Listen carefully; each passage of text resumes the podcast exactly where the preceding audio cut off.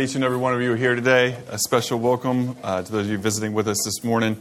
Uh, definitely glad you're here. We're going to continue this morning um, in our study through the book of Acts. This morning we're in chapter 14. And if you were here last week, you'll be happy to know that chapter 14 has a lot less verses than chapter 13. So we, uh, we rolled through a lot last week. But we are in the middle of uh, Paul's and Barnabas' uh, missionary journey. It's the first, called the first missionary journey um, of the Apostle Paul. They had been at, sent out from Antioch. Remember, there's multiple Antiochs um, in this time, but they're sent out from from Antioch, Antioch that's on a major river, and it's the third uh, most important city in the Roman Empire at that time. Um, and so we're going to continue this morning looking at some of the challenges that were faced by Paul and Barnabas um, in that missionary journey. Um, one of the things we want to really take from that this morning is that when God asks you to do something, it doesn't mean that it's going to be easy. Sometimes ask, God asks you to do something, and what He's asking you to do is actually very, very difficult. Um, so let's go to the Lord in prayer, and then uh, we'll hop right into it together. So, Heavenly Father, we thank you for the privilege this morning to come together to worship you in your presence, God. Uh, we are here for that purpose um, to be in fellowship with you, uh, to grow um, in our faith, to be better equipped, uh, to serve um, our communities, Lord. And Lord, we pray that you would help us to be faithful and to be help, help us to be faithful when things are difficult. And so we thank you that you love us, that you're with us, that because you are with us and because you empower us, there is nothing that we cannot handle. Um, Lord, that you are our rock, our strength, um, our hope, and our ever present Redeemer. We thank you, Jesus, for your great love for us, your love that put you to the cross for our sins. Um, we're thankful that the grave could not hold you and that you are the risen King. And so it's in your name, Jesus, that we pray these things. Amen. So let's just begin. We'll read the first seven verses as we continue on um, in this journey. It says, Now it happened in Iconium that they went together to the synagogue of the Jews and so spoke that a great multitude, both of the Jews and the Greeks, believed. But the unbelieving Jews stirred up the Gentiles and poisoned their minds against the brethren. Therefore, they stayed there a long time, speaking boldly in the Lord who is bearing witness to the word of his grace, granting signs and wonders to be done by their hands. But the multitude of the city was divided. Part sided with the Jews, and those would be the unbelieving Jewish people, and part with the apostles. And when a violent attempt was made by both the Gentiles and the Jews with their rulers to abuse and stone them, they became aware of it and fled to Lystra and Derbe, cities of Lycaonia, and to the surrounding region and they were preaching the gospel there. And then we have it, um, you know, here in, in, Iconium as they continue on this, this uh, journey, this missionary endeavor, uh, and they're in this city, that there is a mixed reception. Some of the people become believers, both of, of Jewish and Gentile descent, um, and some don't. And there becomes this division uh, it becomes really the big story of the city. The big story of the city at this time is, you know, what, what are we going to do with this message that Paul and Barnabas have brought? And so then there's this, you know, this stirring up of the people, and there, there comes this attempt. They know there's going to be this attempt to, to stone them. And this is going to be important that we keep in mind as we move throughout this, this chapter that Again, the message that they give to all the people is the same, but the reception is going to be different based on the hearts of the people that are receiving the message. It's interesting that you know a message can be preached and one person would say, "Yes, I believe," and want to become a disciple of Jesus, and another person would say, "I want to stone you to death." I mean, that's the same message, given with the same heart, the same attitude, the same tone. There's nothing different. They're both hearing the same, you know, both people are hearing the same thing. And one says, I believe, and the other says, I want to kill you. So sometimes we have to understand it's not about the, the messenger or the message, it's about the receptivity of the people and their, their hearts. And that goes along with what Jesus taught about the soils, with the farmer going to, to scatter his seed. And it's the same farmer and it's the same seed, but the type of soil makes the difference there in terms of what the result is. We also see here, and we'll see throughout this chapter, that though while Paul and Barnabas are willing to suffer for the name of Jesus, they do not seek out that suffering. They're not like, oh, they're going to stone us, let me just stay here and get stoned. You know, they, they actually leave and go to another place. We're going to let that calm down. We're going to go to another place, you know, and then see what doors open and close as they go along.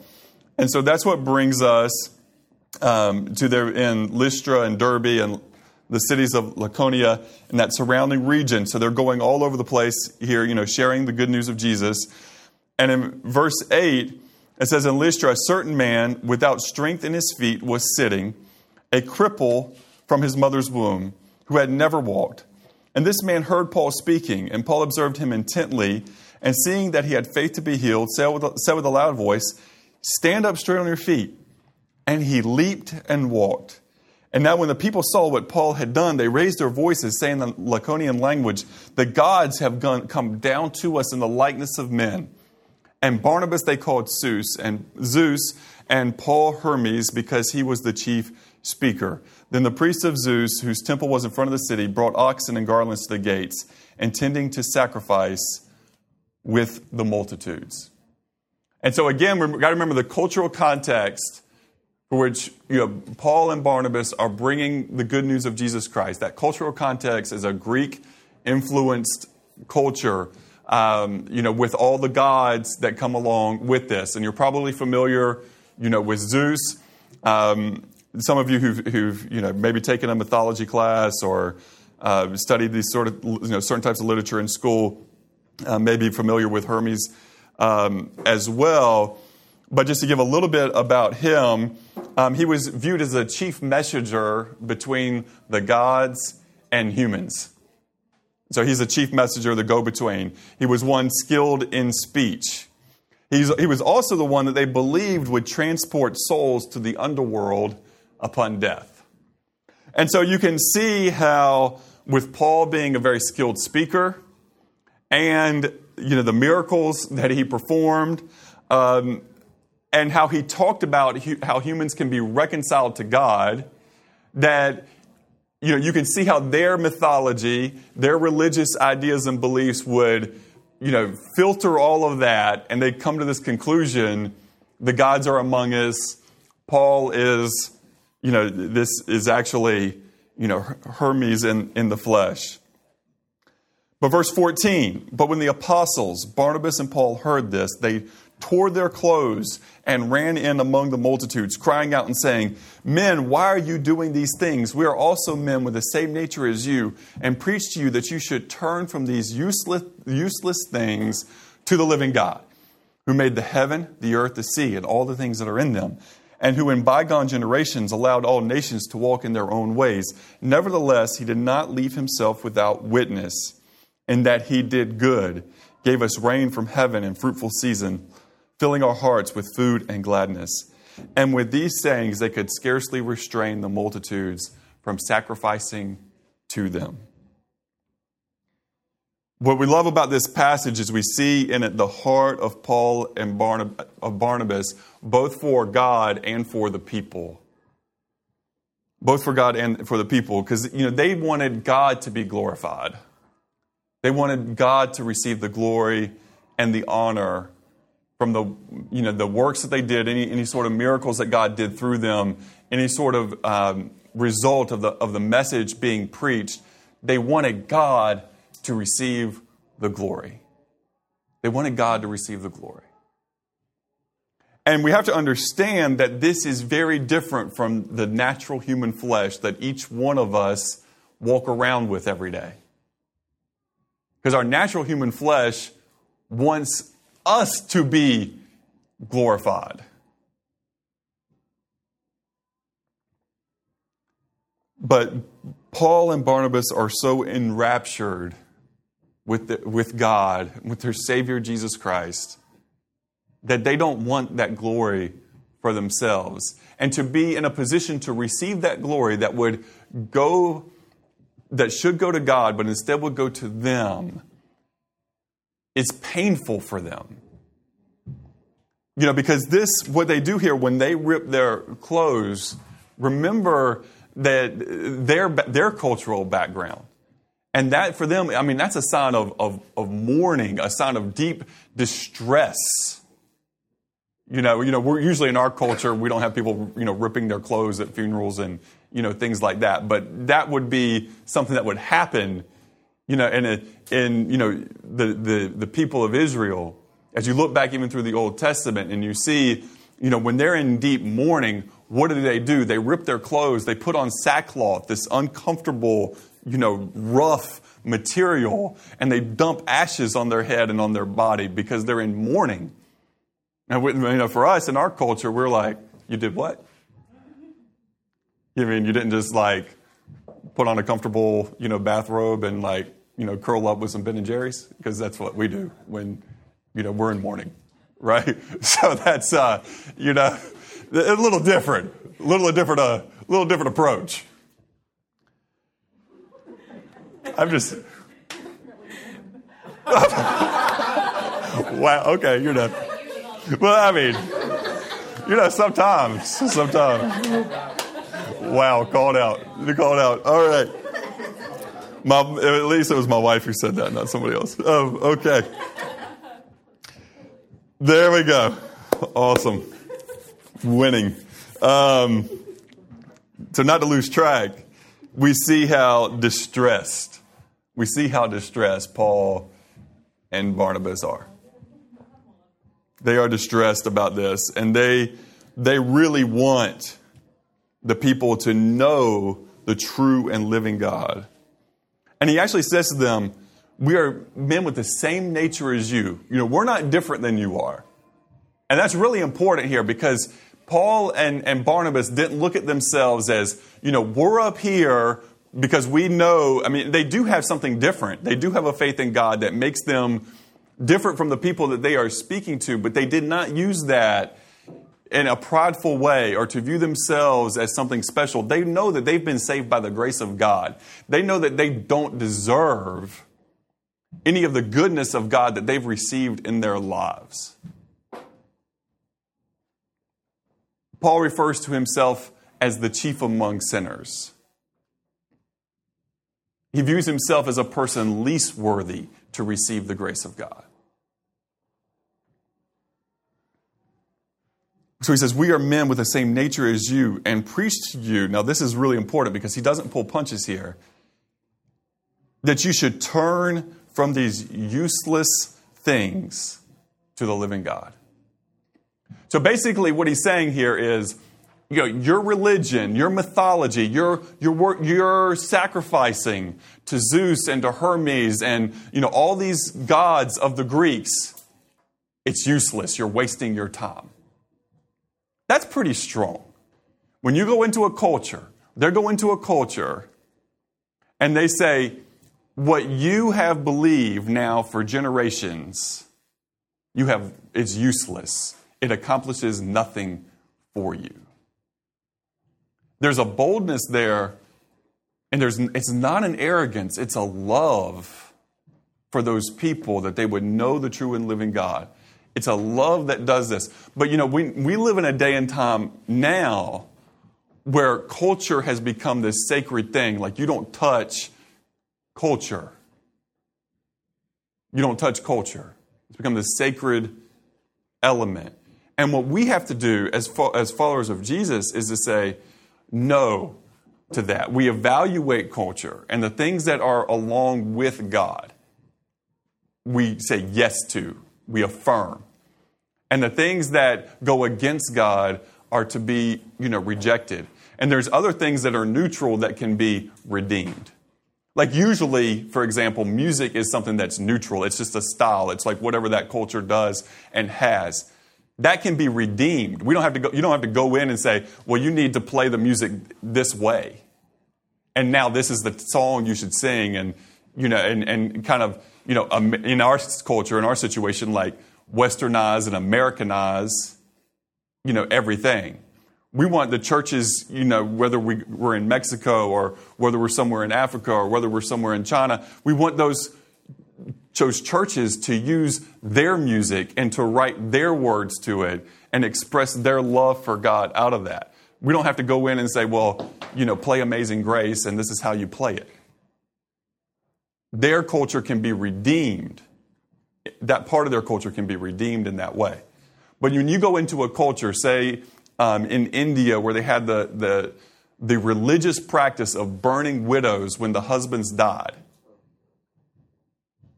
you know, put her on the funeral fire, burned alive. We do not accept that and say culture is sacred. No, we reject that and say that that element of the culture is evil and sinful and degrades God's creation. That, that we don't accept that. What, what it really is, is murder. And so, no. You know, and a lot of people will take issue with that from a anthropological, you know, position. You know, yeah, you have the same situation even with, you know, people, um, you know, in, in certain, you know, tribes in Brazil, and the anthropologist saying, don't take it, you know, it's, it's wrong for you to take a dentist there because they haven't developed that on their own yet. And we go, wait a second, well, what culture has uh, developed everything that it has on its own? There's always a sharing that goes on. And so, the only thing I can say to the anthropologist is, you sit there with the tooth rotten in your mouth. And you endure that pain before you tell somebody else not to get help. You know, and so we have to think realistically and biblically and logically about these things. And when we know something to be true, it is not love to let people continue on in an unchallenged law. That is not love. To let people go continue on in an unchallenged law. And this is a law that had been unchallenged for generations in their culture that Zeus was real, that Hermes was real, that you know you had to placate the gods and these gods were not, you know, always good or always did good things. You know, they, they oftentimes just played games with humanity, and that's, you know, that was their view of, of the gods. And so it was a, it was a terrible trap, a, a mental prison that these people were in. And Paul and Barnabas have the boldness and the love to say that you should turn from these useless things to the living God. And that is where we do have to be clear. We do not say, you know, all beliefs are, are equally valid. You know, we don't, we don't believe that about all sorts of things. We don't believe every approach to mathematics is equally valid. you know, we don't. We, we, we don't. But, uh, but when it comes to religion, you're now, you know, this intolerant person.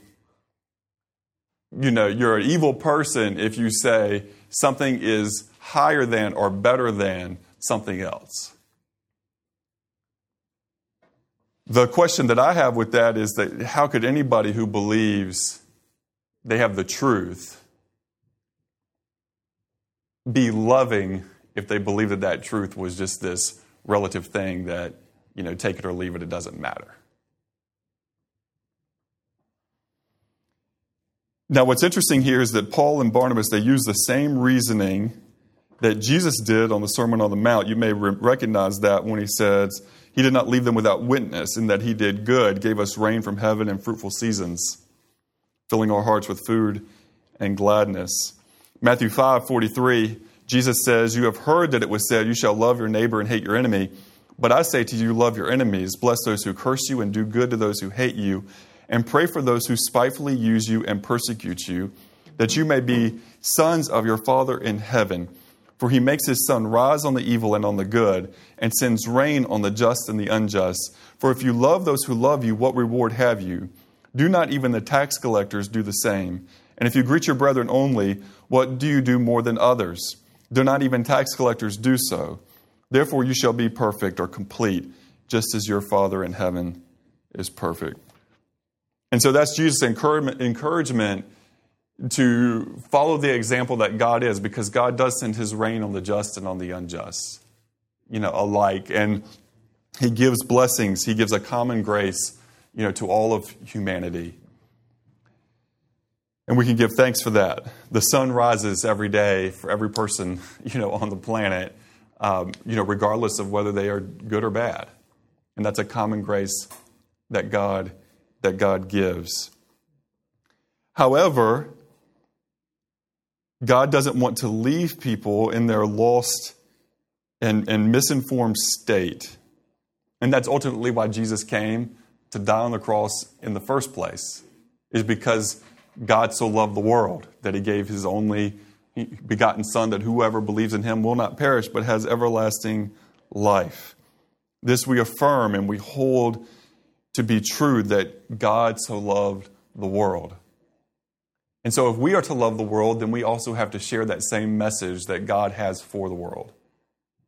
And that message is ultimately wrapped up in the person of Jesus Christ. But you know, it is the world's way to love those who love you, to hate those who hate you. And this is what is what we see throughout this passage is that Paul and Barnabas are not shaken by their reception. They don't they don't overly love when people are receptive to them to where they take it for themselves as they've done something great and that you know they take that as like a great personal accomplishment or something. And they also don't overreact when people um, react poorly to their message. You know we never you, know, you don't find paul and barnabas turn around writing like and you should hate the people who did this to us in this place you just won't find it in the scriptures. Why? Because Jesus taught them to love their enemies. And if you're serious about being, if you and I are serious about being followers of Jesus, then with that comes the responsibility to love our enemies. And that's, again, one of those things that's easy to say, difficult to actually put into practice when there are emotions and pressure and difficult situations. But to love our enemies or to love who, those who call themselves our enemies. So now, let's pick back up in verse 19 as we have a turn of events. So some of the Jewish people from Antioch and Iconium came there, and having persuaded the multitudes, they stoned Paul and dragged him out of the city, supposing him to be dead. However, when the disciples gathered around him, he rose up and went into the city, and the next day he departed with Barnabas to Derbe. I wanted to stop there for a second. These people um, in Lystra, you know, they, they didn't have a great discernment. So one minute they're ready to offer sacrifice and call these, you know, call Paul a god. And another minute they're ready to stone him to death. You know, they don't have great, they're, they kind of like, whatever being, they're being told, they just kind of run with. Uh, and there are a lot of people like that today, you know, and, and whatever news comes around, it's like believed regardless of who the source is, you know. And so these people, I think, would have fit right in in our internet era where people just go, oh, I saw it on the internet. And as Abraham Lincoln said, if you've seen it on the internet, it must be true. right? Okay. Some of you get the joke. All right. Okay. That's a Greg Haggs joke, actually. Greg Haggs, we love you. That's, that's your joke. Give you credit. Um, so most of the people, you know, in Lystra were fickle. They lacked discernment. And they didn't have that foundation of the truth, you know, where Jesus talked about building our, building our lives on, you know, him and, and his teachings if you build your life on, on Jesus and his teachings, then in general you're going to have better discernment than if you don't. You know, you're going to be less swayed by everything that popular, the idea that comes around, you know, in the world. And we've seen in our in our generation, you know, we've seen tremendous changes in cultural thought and ideas, and you and you see people just kind of. The scripture talks about it like being in the waves, tossed to and fro by every wind of doctrine. But when you build your life on Jesus Christ and on His teachings, you build your life on the Word of God, then you're less likely to be swayed by those cultural shifts and trends. Now, with that, we also have to say that we are still teachable. We are still lifelong learners. Our positions and opinions can change, but they need to change because we have a better biblical understanding, not because we're just going with whatever's popular you know, in the culture. And so we need to have our understanding based on the Word of God, and we need to evaluate our culture based on the Word of God. And if we do that, we'll be in pretty good shape. Again, here we see that when necessary, Paul, and, and we also see throughout the scriptures, his companions are willing to suffer. They don't, you know, they're not running like, hey, stone me, but if it's time to get stoned, it's time to get stoned. And they didn't allow this to hinder their commitment to the Lord and to his work. And that's really critical here because they went, you know, he went out the, the following day. It says, we have to Derbe in verse 21, and when they had preached the gospel to that city and made many disciples, they returned to Lystra. And now you might say, well, okay, he returned there, but maybe the people who had stoned him and stirred up the crowds had left, right? Iconium. That's where the people were from that stirred up the crowds. And Antioch. He went back to all those places. Now, that's not the sending church place, Antioch. This is Antioch in Pisidia. And so they went back to the places that they had been previously. Verse 22 strengthening the souls of the disciples, exhorting them to continue in the faith, and saying, We must, through many tribulations, enter the kingdom of God. We must, through many tribulations, enter the kingdom of God. So, when we talk about making disciples and strengthening disciples, it's important that we follow along with the example of Paul and Barnabas. That they made sure to tell the correct message. And the correct message was we must, through many tribulations, enter the kingdom of God. Now, how often is that message preached today? We must, through many tribulations, enter the kingdom of God. How often is that preached? And then, you know, th- th- this is what I would contend with you this morning that many times people are not serious in their following of Jesus Christ because they have not been challenged to do so. And they have not been challenged to truly count the cost. And so what happens is, you know, a weak message and a weak call ends up creating weak disciples. If disciples at all, it ends up creating weak disciples. And so if we are teaching people if, if people are being taught that Jesus and, you know, God, Father, God, Son, God, the Holy Spirit, the Trinity, that God is this, you know, like genie figure in a bottle where when you have a difficult time in life or when you really want something, you make your wishes known and then God grants those wishes to you. And that's the, that's the whole and sum of life with God, that God exists to be your personal assistant, that God exists to make your life better but what happens then when, when difficulties do arrive in life? People become very disenfranchised very quickly.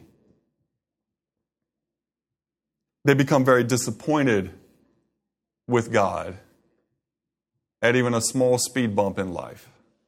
Become very disappointed with God. Because they've been taught God exists for you.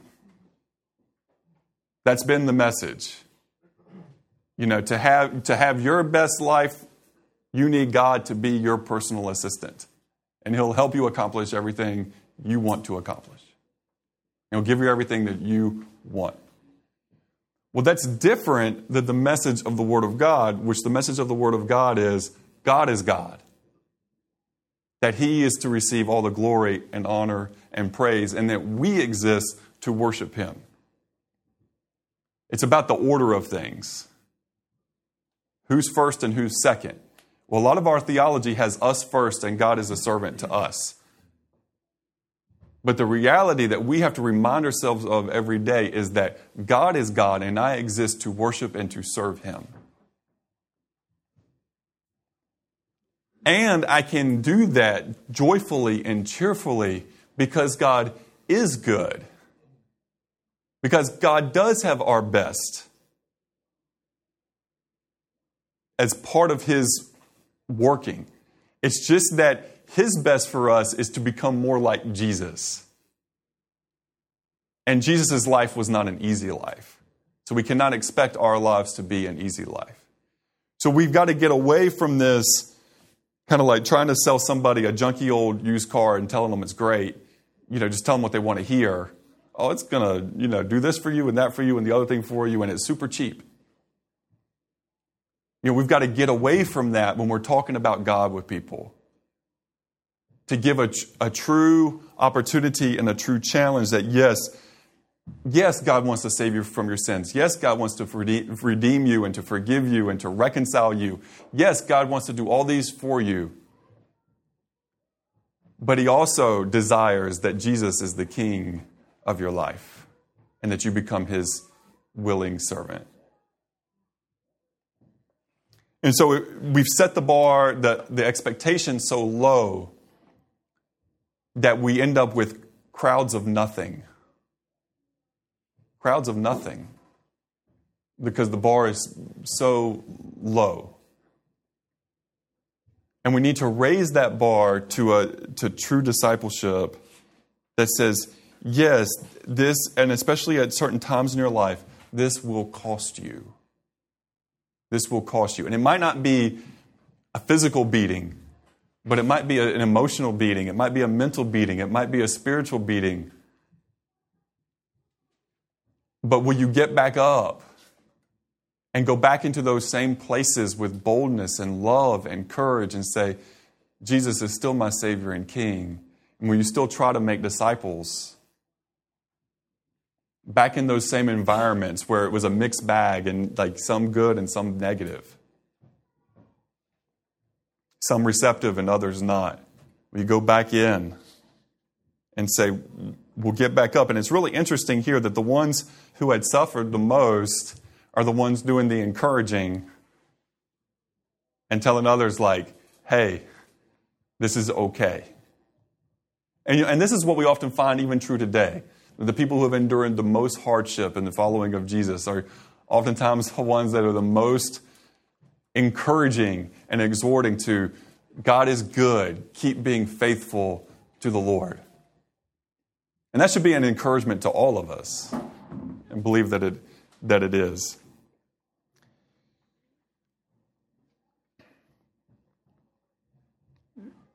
So we see here that they were strengthening the souls of the disciples exhorting them to continue in the faith. Verse 23 says So when they had appointed elders in every church and prayed with fasting, they commended them to the Lord in whom they had believed. And after they had passed through Pisidia, they came to Pamphylia. Now, when they had preached the word in Perga, they went down to Attalia, and from there they sailed to Antioch, where they had been commended to the grace of God for the work which they had completed. And now, when they had come and gathered the church together, they reported all that God had done with them and that He had opened the door of faith to the Gentiles. And so they stayed there a long time with the disciples. And that is just such a, a cool passage because you see their, their fervent like activity and they just had to go and keep you know telling people but they had to build up the church you know they really wanted to strengthen it and this idea that they were strengthening the souls of the disciples. And that question comes up, you know, what is a disciple? What does that mean? What does that look like? And so this idea of discipleship has a lot to do with the idea of, you know, being an apprentice, being someone who learns from another and becomes like that person and, you know, gains the same knowledge and skills and, you know, abilities. And so the whole goal of discipleship is to see all of us become more like Jesus. And, and we could put it in, in this way it's kind of like it's like being on a team and having coaching. And I know that I, I, I try not to use sports analogies too much because we have people that don't really care that much about sports, and I don't want to kill you every week with the sports analogy. But I did bring my basketball today. so, well, the kids' basketball today. And, and what I mean by this is, you know, you have practice and then you have the game. And in practice, you're teaching kids to do something that doesn't always translate in the game, right? You know, I've got pre, you know, because I'm teaching my kids, you know, coaching for my kids' teams. So I got pre K and kindergartners. You teach pre K and kindergartners to do something in practice, and then you get out, of the game, and a lot of times it's like, what? Butterfly. Well, actually, there's no butterfly in the gym, but you get what I'm saying. You know, it's like, you know, organized chaos sometimes. I had a kid yesterday take what he had learned in practice and he faked a pass and he got his man open and made the pass and the kid other kid caught the ball and shot it and made it and it was real basketball with four year olds and i could i mean that's the four year old when it comes to kids sports when it comes to like four that's the equivalent of like nasa putting a man on the moon. Like that's that is that, those things are equal in terms of fake the pass make the pass. I mean, it was, I mean, I'm going crazy. This is incredible. I mean, our, our part of the stands going nuts. We saw that. We have real basketball here, four year olds. Okay, now here we are as a church, and, and we're, we are a, you know, a team. And, and when we come together, this is like a, a team meeting. But when you go to your place of work, when you go out into the world, that's the court. And that's where we hope to take the things that we learn here and apply them. Make the pass, make the pass. Whatever it is, but we want to apply that. So when there's a situation, when somebody is gossiping and then we don't participate in that, there's an opportunity to share the gospel and we do. That's being a good teammate. That's being part of the team and making a, a, a winning play. That's what that is but we're a team out there. And, and granted, we're, we're all, you know, in different places of work and doing different things throughout the day. But that whole world, it's one court. And so, with that, we need to encourage each other.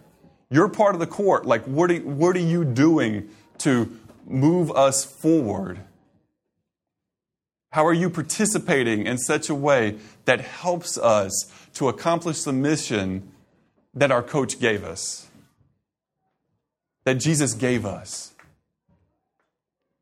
And we all get to participate in that in different ways.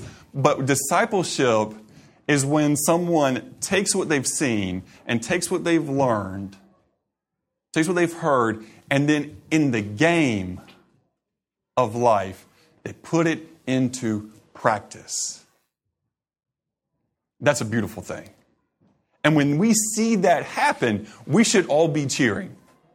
When you've got a friend, you know, you got somebody in the church, a brother or sister, and they're like, hey, I got to share Jesus with my coworker the other day. I mean, let's get some cheering and applauding for that. Not that we're like just trying to, you know, give the glory, uh, you know, to that person again, but we're thankful that God is working in that person's life and, and working through that person. And that needs to be encouraged. When we see somebody being generous, hey, that's awesome. That's awesome. We need to encourage that. When we see somebody being encouraging, we need to encourage encouraging. Even, I mean, all of these things. It's what being part of the team is about. But we have to view it that way that there are, you know, we're, we're at the level, it's kind of funny because nobody's, keep, nobody's keeping score, but of course people are keeping score you know, pre K and kindergarten basketball. But there is a score being kept. It does matter. The wins and the losses here on this earth, they do matter. They do matter. Because when you see a life get destroyed, you know that it matters. When I'm sitting there in a, in a prison in Mexico with a 17 year old kid who's committed murder, it matters. It matters that he wasn't reached when he was 13. It matters. It matters. The wins and the losses on that are eternal, they're huge. But when you have one person who's been in the family and for generations it's been spiraling out of control, and that one person comes to know Jesus and becomes you know, a true disciple and is following Jesus with their whole life. And you can see a generation, you know, that that's going to shift the game for generations to come. That matters. That's big. That's what winning is. And we need to make sure that we understand in our church what winning is about. Winning is not about people from one church coming and being part of another church. That's not winning. That's, tr- that's a game of trading cards. That's not, that's not winning. Winning is when people come to know Jesus. Winning is when people, you know, new to the community that need the Lord or need, you know, encouragement to grow in their faith. That's, that's really what the, those are big wins. Those are big wins. And I know, listen, sometimes God calls people to do, you know, a shift and move, and I'm, I'm not negating that 100%, but I just want us to understand what winning is for us. But in that, even, I have to back up one step because we're not responsible for the results, just like Paul and Barnabas weren't responsible for the results. And that ultimately, winning is obedience. But we have to believe that if we are obedient, we'll see some of those tangible wins. Though true winning is the obedience, it's just the act of obedience. But just like with Paul and Barnabas, yes, there's going to be a lot of people who are just going to shut it down. We don't want that. Get that out of here. But for others who will say, yes, Jesus is now my Savior and King, it's worth it. It's worth it. If we handle the obedience part, we can trust God to handle the fruit part. And we see those wins. If we handle the obedience part, we can trust God to handle the fruit part. So let's get after that and make sure that this week we're playing to win. What does it mean to play to win? This is the last thoughts on that illustration. But to play to win, you have to prepare to win. How do we, as followers of Jesus, prepare to win? Well, first, we're, we were serious about our purpose to remember Jesus to worship Him and to press into His presence. We take the bread and the cup together. That's preparing to win because in that we have to examine our hearts and say, what shouldn't be there before I take that? That's preparing to win. Reading our Bibles consistently, preparing to win. Praying is preparing to win. Fellowship is preparing to win. Challenging one another is preparing to win. Those things are preparation for winning so that when you're in the game and the pressure's on, you can execute what's been given. You can fake the pass, you can make the pass. Game winning play. Everybody go, we all go crazy. I'll go crazy over that. All right. So here are questions Who do you want to get the glory? Are you willing to suffer so that God will get the glory? Are you working to make disciples of Jesus Christ? And how do you need to be encouraged in your life, faith, and ministry? Because sometimes we have to say, listen, I'm not doing so great in the game right now, and I need some accountability, and I need some prayer, I need some love, I need some encouragement, and we need just to have the boldness to say that. To, to tell a brother or sister, I need a little bit of help being a better, a better player better teammate. Nothing wrong with that. We all need that from time to time. I don't care if it's the you know person who you think never needs that. Everybody needs that sometimes. Everybody. Everybody needs that. And so let's make sure if you need that this morning that you ask for it and that you receive it. Let's pray. Heavenly Father, we thank you for your goodness to us. We thank you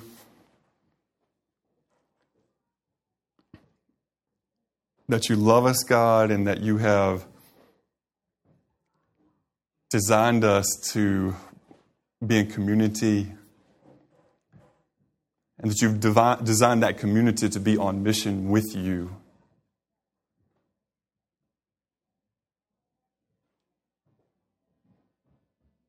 And so help us, Lord Jesus.